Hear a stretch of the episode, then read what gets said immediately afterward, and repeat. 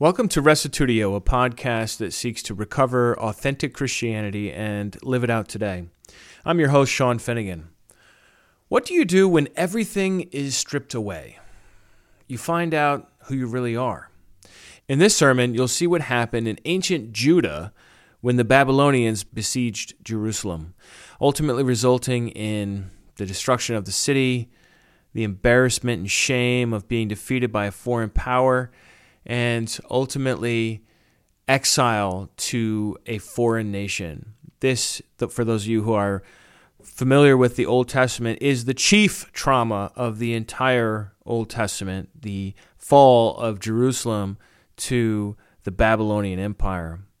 And I'm convinced that although our times today, I believe, at least I'll speak for myself, can't really compare to the level of suffering these people went through, their experience has much to teach us about hope in dark times.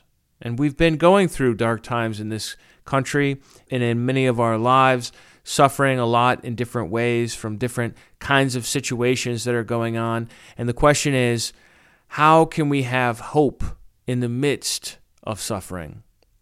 And I, so I pray that this message here that it will help you consider how this incident in biblical history will set an example for you to say, through your hardest suffering, God is enough. God is enough. Even if everything falls away, even if I lose everything that is dear to me, everyone that is dear to me, God is enough. I can get through this. And I hope this message will do that for you today. Here now is episode 387 God is enough.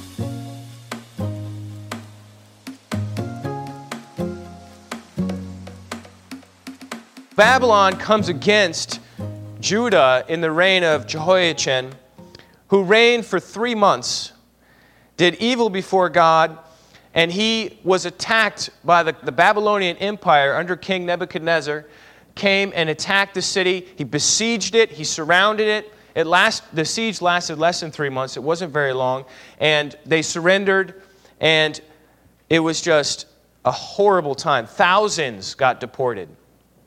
Look at this description. He carried out from there all the treasures of the house of the Lord. This is, this is because of the incompetence of these kings, right? Because they, they refuse to serve God, so now the wrath is coming, the judgment is coming. And so Nebuchadnezzar conquers and he carries away from there all the treasures of the house of the Lord.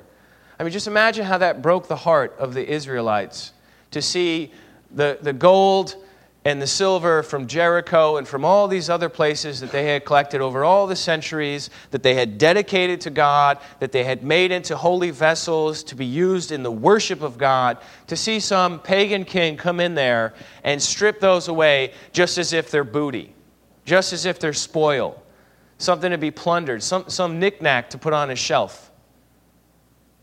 How would that make you feel?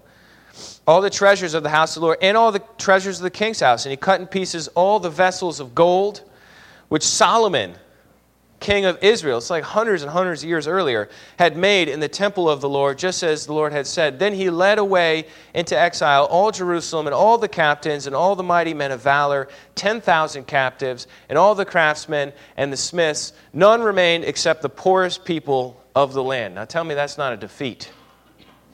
That is a significant defeat. That's Jehoiachin, the second to last king of Judah, faces this situation. He himself gets carried away and he ends up living in Babylon.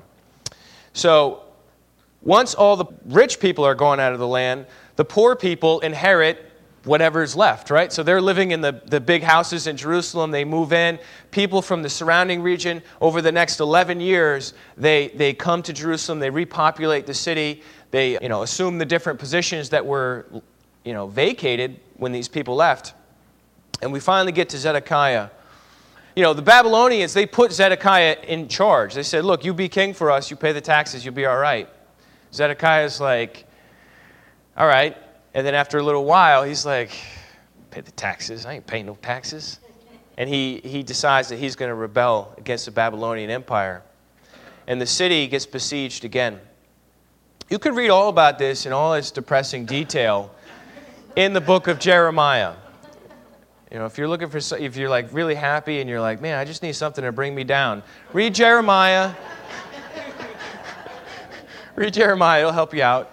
Because Jeremiah was there during Josiah, he was there during the kings following him, right up until Zedekiah, right? And that's easy to remember. Zedekiah is a Z, it's the last letter, it's the last king, all right? So Zedekiah, he was just so bad. He was so bad.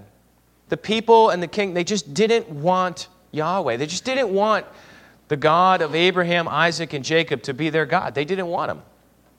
So they, uh, they just would serve these idols, and in the end, it resulted in the city getting besieged again.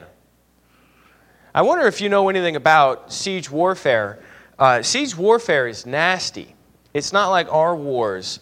It's a really brutal thing to go through.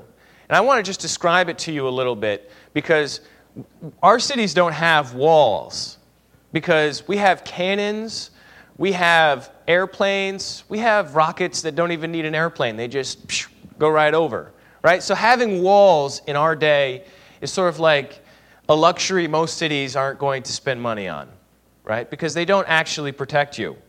But in the ancient times, walls did protect you. And a wall was a big deal. If you had a nice big wall, there's no gunpowder invented yet. They didn't even have those cool Roman catapults yet. I mean, what, you, what is somebody going to do if they come up against a five foot, a 10 foot thick wall? And if it's tall enough, you can't even throw something over it if it's a tall enough wall, right?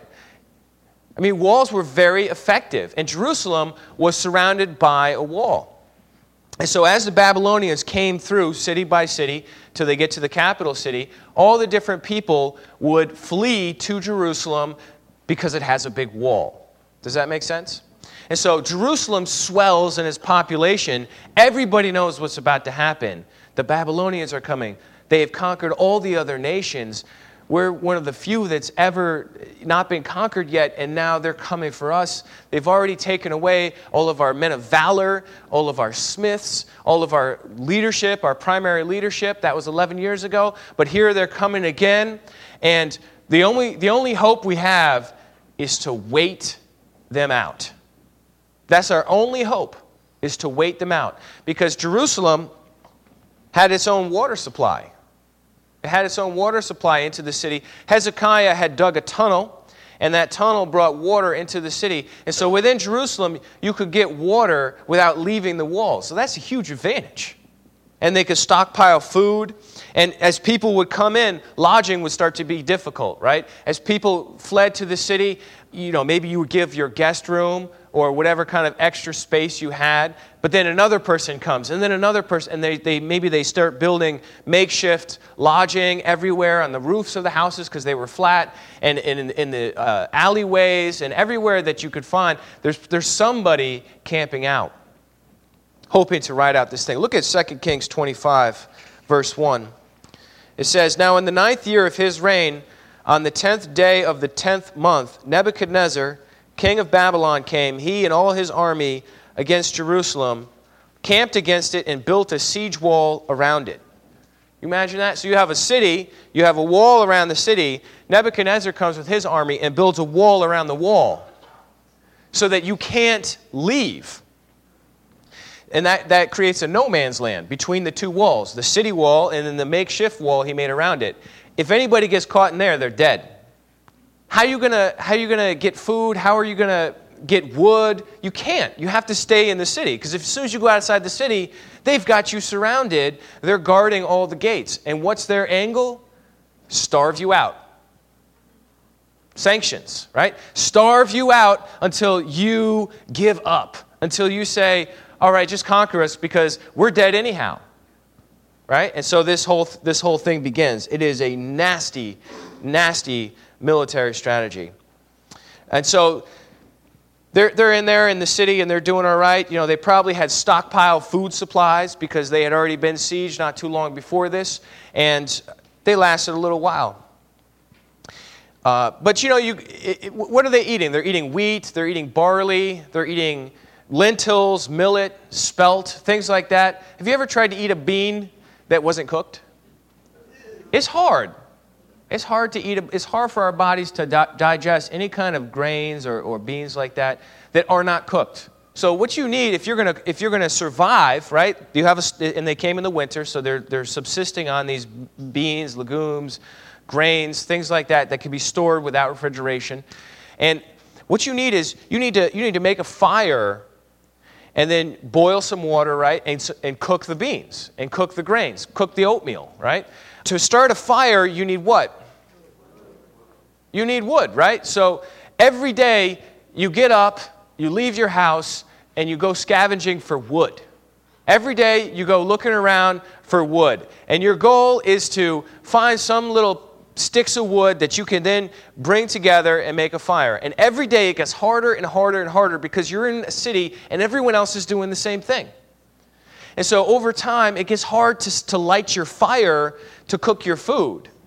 And so then you start using furniture, you start, use, you start pillaging. You know, maybe there's a public building downtown that's got like a wooden column on it, and now people are hacking it away to use that to start the fire. I mean, we're talking about a desperate people because this wasn't a day, this wasn't a week, this wasn't even a month. It went on month after month after month. And then the food supply itself starts to run out. Whatever you have starts to run out. So now what people are going to do is they're, is they're going to sell their valuables that family heirloom that you would never sell, people are willing to sell it for some bread. And then you have disease, right? In a crowded city where you don't have adequate sanitation systems and, and you have all these people, where are you going to put the garbage? You know, you have disease that starts to spread. Hunger and disease we have a description of this from Lamentations chapter 1, verse 11. It says, All her people groan, seeking bread. Can you imagine that? A city full of thousands and thousands and thousands of people. And every day they wake up and they're just like, if I can just find bread for my family, I'll, I'll, I'll consider today a victory. They all groan. They have given their precious things for food to restore their lives themselves. See, O Lord, and look, for I am despised. After you sell all your valuables, how do you get food then? Well, you start begging for food. You say, hey, you know, we've been neighbors for generations. You know, do you have any extra food you can give me? And your neighbor says, no, I don't. If I give you the food I have, we'll die. Sorry. We don't have enough to share. And then it comes to stealing. Morals break down. The hungrier you get, the, the fewer morals you, you keep to, typically. And as, as people see their children getting skinnier and skinnier, and the babies and the older folks, and, and people start stealing, start stealing bread. Six months in, you're in this kind of a situation. Seven months pass, eight, nine months, ten months. The first year passes. You've not left the walls of your city for a year, for 12 months. It's winter again, but we didn't go out and harvest the crops this year. Nobody planted this year because in the spring we were stuck in this city. So it gets bad. And the kids, the kids are the ones that suffer the most. Lamentations 2:11 says, "My eyes fail because of tears. My spirit is greatly troubled. My heart is poured out on the earth because of the destruction of the daughter of my people. When little ones and infants faint in the streets of the city, they say to their mothers, Where is the grain and wine? As they faint like a wounded man in the streets of the city, as their life is poured out on their mother's bosom. I mean, I just, it's, it's hard for me to, to grasp this myself, much less communicate it to you. We're talking about a, a situation that is worse it's like a genocidal trauma we're talking about here. I, am a parent, I have kids. You know, to see my kids, and, they, and the, you know, kids, they don't know what's going on. They don't understand politics. They don't understand the Babylonians are coming. They, they're just like, where's the, where's the grain and the wine? Where's the grain? You know, and those kids, they get hungry and, and, and, and they're looking at, I don't understand. And, they're, and they're, they're limping around like a wounded person. You know, they're just limping around, and these, these poor kids, you know, uh, they don't have uh, as much of, of a reserve as, as we do uh, to, to last. And so, what ends up happening over the course of that first year is, is people start dying. People start dying because it lasts more than a year. It goes to the 13th month, the 14th month, the 15th month, the 16th month. And the elderly, the sick, and the children start to die. They start to die. And at first, you bury the dead, right? Because that's the honorable thing to do. But after a while, people are dying every day. What are you going to do with them? Digging a big ditch, I mean, that takes all these calories. You don't have any food. I mean, what do you. So you throw them over the wall. You just throw the dead over the wall. And, and, it, and it smells. They run out of all wood in the city, and so they start cooking it over cow manure and human feces that's been dried out, which to this day, I looked it up, to this day, some people use this in some parts of the world. It doesn't smell great, I can tell you that much. But can you imagine the situation where you're saving your excrement because it's the only, and you're drying it out, you're carefully drying it out because it's the only way you can light the fire to cook the one bean that you found that day for your family.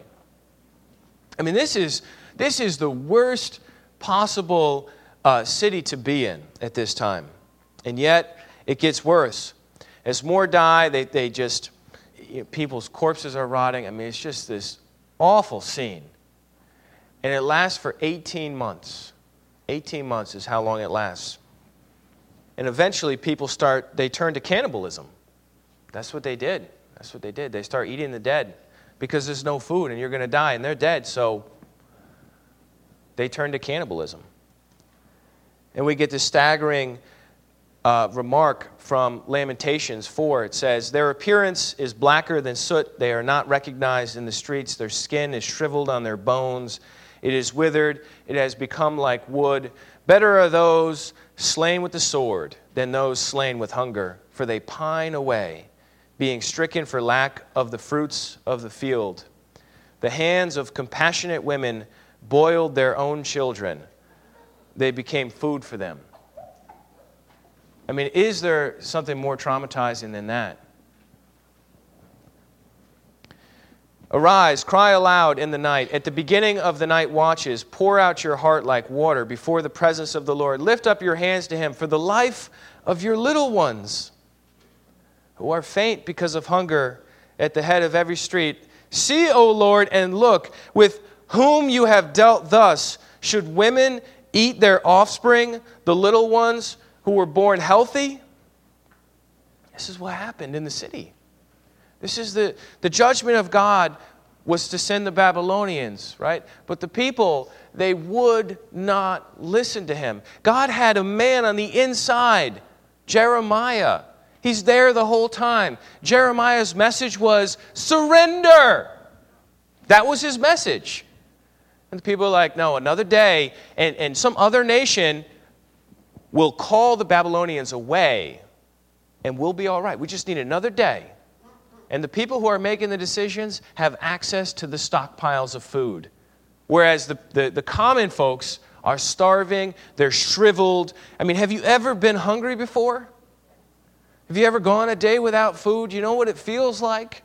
And, and as, as sleep takes over and there's, there's no work and pillaging and everything breaks down and people are eating their own children. Finally, finally, the city is broken. Look at verse 4, 2 Kings 25, verse 4. Then the city was broken into, and all the men of war fled by night by way of the gate between the two walls beside the king's garden, though the Chaldeans were all around the city. What a bunch of cowards, huh? They, they refused to give up that city. 18 months till everybody's dying and eating each other. And then when they run out of food, what do they do? They get on their horses. How were their horses alive? How were their horses alive? They fed their horses, the king and his men. They fed their horses. Oh, yeah. Because when it came down to it, when they were out of food, they ran away. They broke through the city wall, they broke through that other wall, and they ran away right into the desert. They had an exit strategy and ditched everyone else behind. This is the quality of leadership the people had at this time. And they went by the way of the Arabah, which is a desert. Verse 5 But the army of the Chaldeans pursued the king and overtook him in the plains of Jericho, and all his army was scattered from him. We have exact opposite Jericho experience, right? Rather than walking around a city and shouting, what do we have now? The king and his little entourage trying to abandon ship on their horses and not trusting in God at all. And what happens? The Babylonians overtake them. Verse 6 Then they captured the king and brought him to the king of Babylon at Riblah, and he passed sentence on him. They slaughtered the sons of Zedekiah before his eyes, and then put out the eyes of Zedekiah, and bound him with bronze fetters, and brought him to Babylon. I mean, that's trauma too. I mean, just imagine that. You, anybody losing their kids, having their kids killed in front of them would just be the, the worst thing ever, right? But this guy is the king. He's the Davidic king. His firstborn son is the hope of the future of the whole nation. It's not just like a normal kid. This is the prince. The Babylonians know that, so they kill the prince right in front of them. Boom. It's done, the dream's over, and then they put out his eyes, so it's the last thing Zedekiah ever sees. Verse 8 there. Now, on the seventh day of the fifth month, which was the nineteenth year of King Nebuchadnezzar, the king of Babylon, Nebuzaradan, the captain of the guard, a servant of the king of Babylon, came to Jerusalem. He burned the house of the Lord, the king's house and all the houses of Jerusalem, even every great house he burned with fire. So all the army of the Chaldeans who were with the captain of the guard broke down the walls around Jerusalem. That's it. At that point, they burn the temple. They uh, kill anybody that stands in their way. Everyone else, they're going to capture, they're going to deport them. And they're taking everything. They're destroying the city. It's not it's not like another time where maybe they surrendered or something like that. This time is no surrender. This time is we're teaching you a lesson, Jerusalem. We're teaching you people a lesson so that everyone who hears about this will know not to do this to us, not to resist the Babylonians. They tear down the walls to the city. They burn the temple. They burn the king's house. Any nice house within the city, they burn. The city is disfigured. The city is no more. It's not a city. And it doesn't have a wall anymore. It's completely demolished. One of the darkest days in the history of the people of God.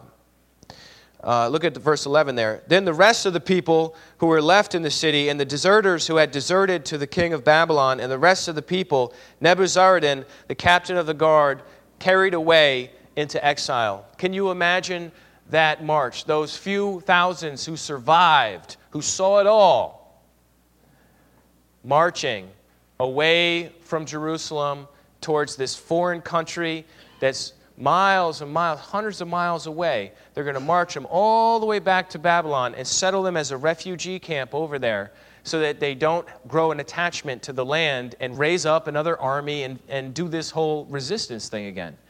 This is the exile. The exile. Psalm 137 talks about the exile and what it was like.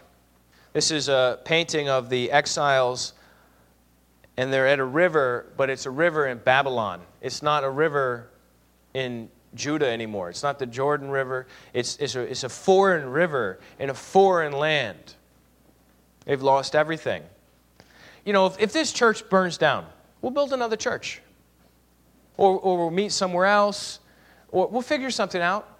If the temple burns down at this period, that's the only way God is properly worshiped according to the sacrificial system in place. You don't worship Yahweh anymore. You cannot worship. Imagine that. They literally could not worship anymore.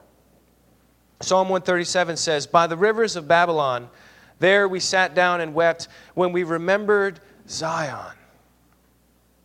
Upon the willows in the midst of it, we hung our harps.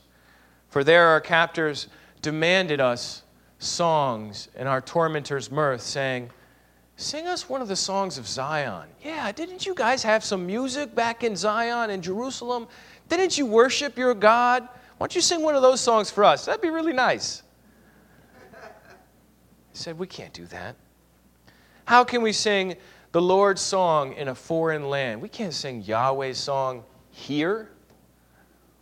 If I forget you, O Jerusalem, may my right hand forget her skill. May my tongue cling to the roof of my mouth. If I do not remember you, if I do not exalt Jerusalem above my chief joy, remember, O Yahweh, against the sons of Edom, the day of Jerusalem, who said, Raise it, raise it to its very foundation. While the Babylonians are destroying Jerusalem, the Edomites are standing there saying, Yeah, burn, burn. And, he, and the, the psalmist here is saying, God, remember that, how they did that to us. O daughter of Babylon, you devastated one how blessed will be the one who repays you with the recompense with which you have repaid us. How blessed will be the one who seizes and dashes your little ones against the rock. That's pain right there.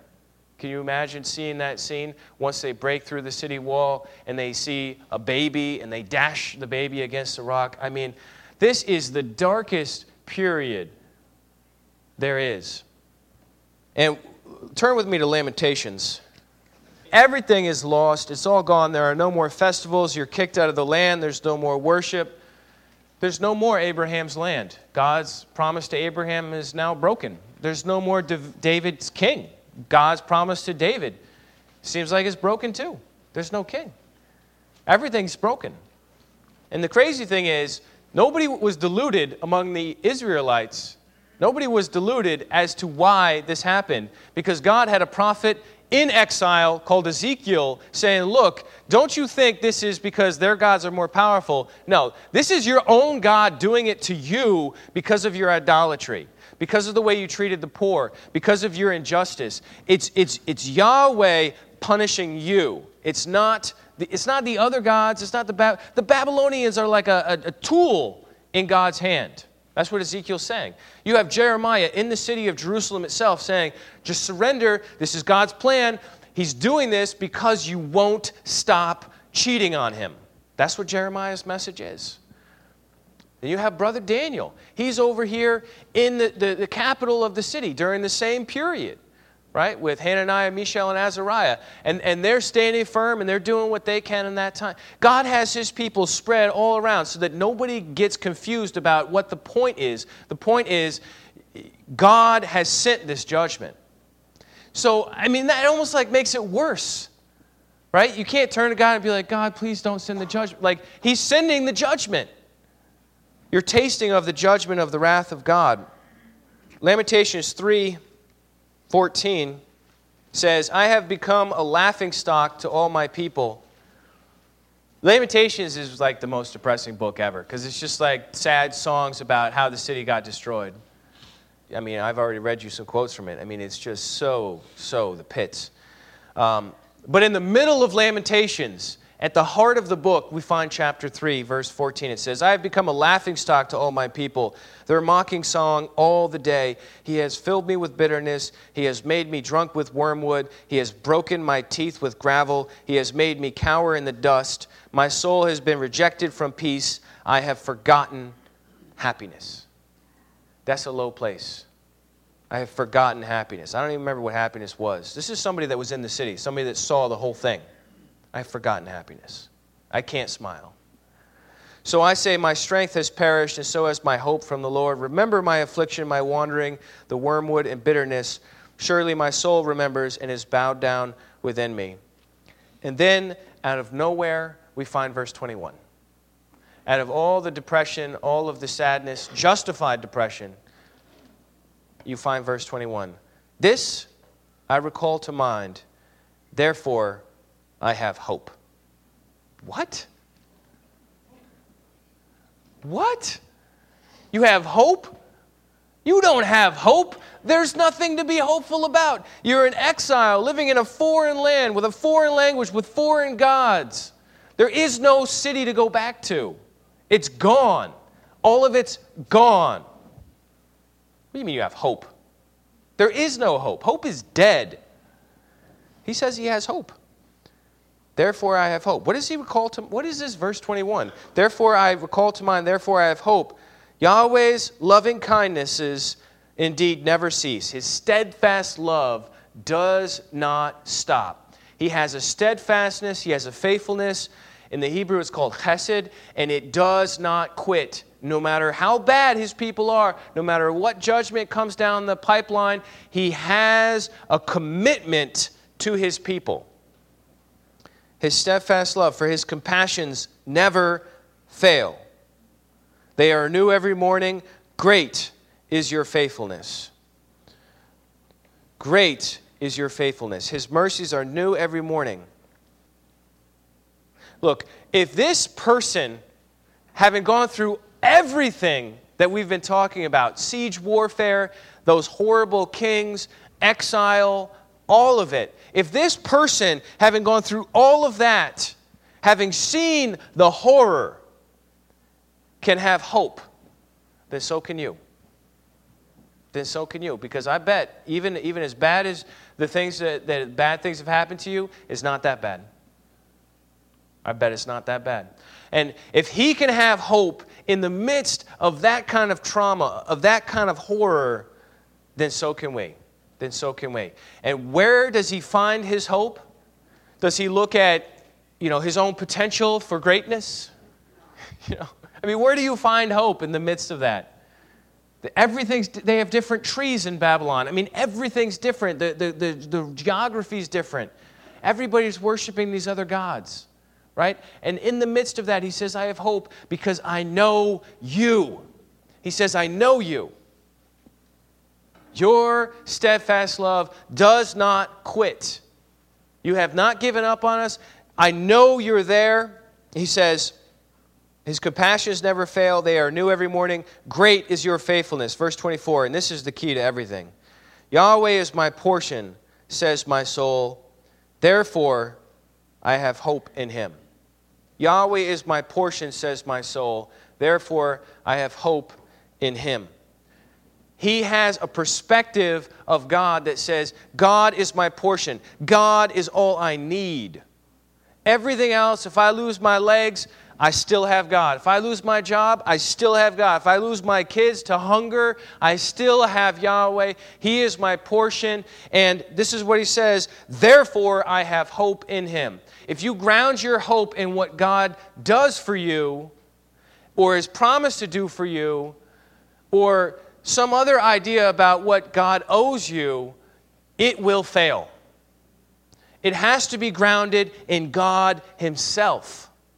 But if you can get to a point in your own soul where you experience God to such a degree, you realize His character, you understand who He is to such a degree that He is enough, there's nothing anybody can do to take that away from you. And I say that not based on an abstract idea, but based on the words of somebody that had everything taken away and he still had hope. He still had hope because he rooted it in God. Let's close in Psalm 73. I think if you know God, if you really know God, if you've really experienced God, God is not an apathetic judge. He's not an abstract principle. He's a passionate lover and he woos you and he chases you and he wants you. And when you finally turn it in and say, That's enough of me, I'm, I'm done doing this my way, I reach out to God in faith, I accept his love, and you experience that forgiveness and you truly experience the love of God, then you know what I'm talking about. And if you haven't experienced that yet, why not this weekend? Why not cry out to him this weekend? Where you can really truly get to know God. Because once you truly get to know God, you really don't need anything else. Everything else is great. I'm not saying you're going to go on a mountain and just be by yourself. You can do that if you want. But my point is, you don't need anything else because He is enough. And if He is enough, then you're going to be all right. Even if the city fails, even if the country fails, even if your job fails, even if your family fails, even if your friends turn you in and say to you, I don't like you anymore, you're an idiot. Friends do that. Even if your spouse cheats on you or, or your, your your dog dies or whatever stock market crashes, whatever. Whatever it is, you get pushed out of the business you started, whatever it is, if Yahweh is your portion, you can still have hope in the midst of that. And that is the secret. And if you can get that, if you can wrap your mind around that, you're going to be stable. This is where I want to close. Psalm 73 25. Whom have I in heaven but you? And besides you, I desire nothing on earth. Whom have I in heaven but you? And besides you, I desire nothing on earth. This is a psalmist who gets it. My flesh and my heart may fail.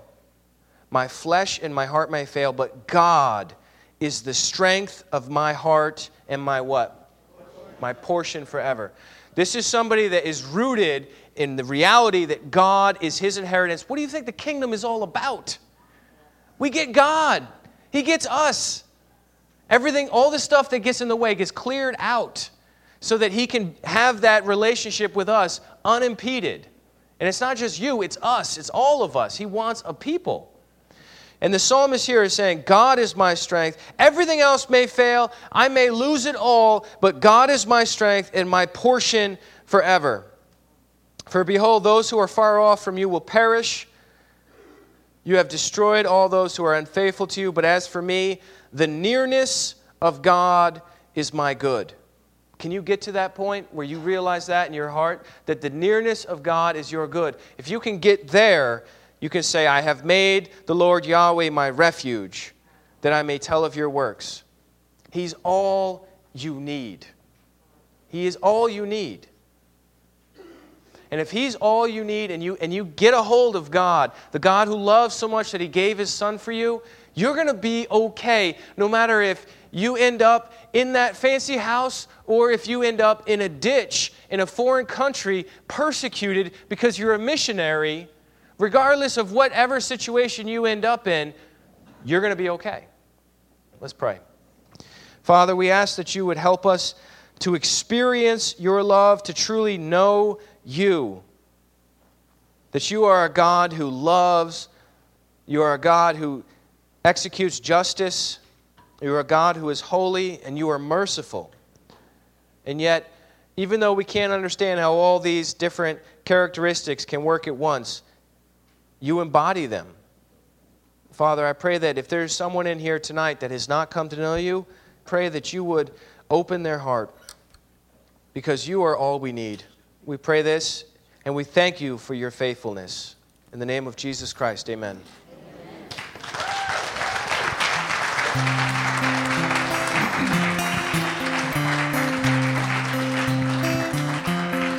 Great is thy faithfulness, O God my Father. There is no shadow of turning with thee. Thou changest not thy compassions,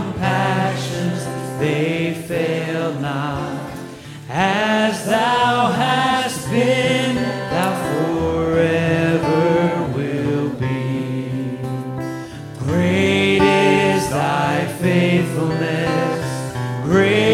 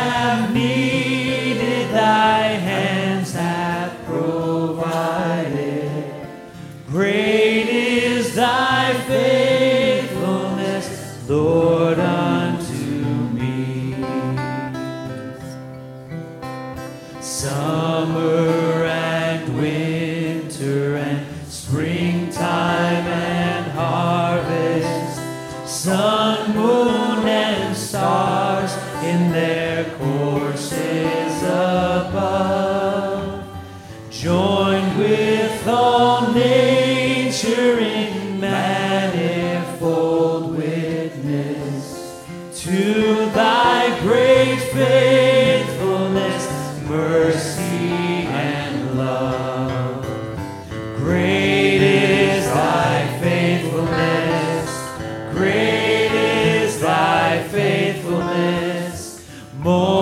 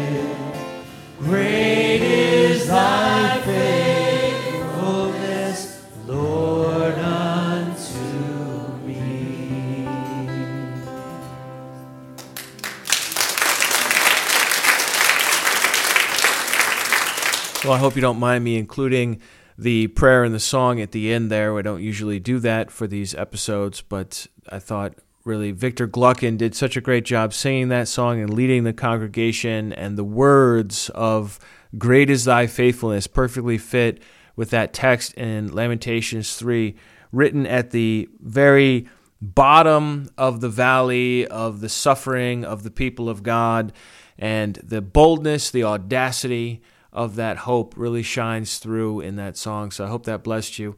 That's it for today. If you'd like to leave a comment or question on this episode, come on over to restitutio.org and find episode 387 God is Enough. Would love to hear any feedback from you. If you'd like to support this ministry, you can do it on the website as well. We'll catch you next time. And remember, the truth has nothing to fear.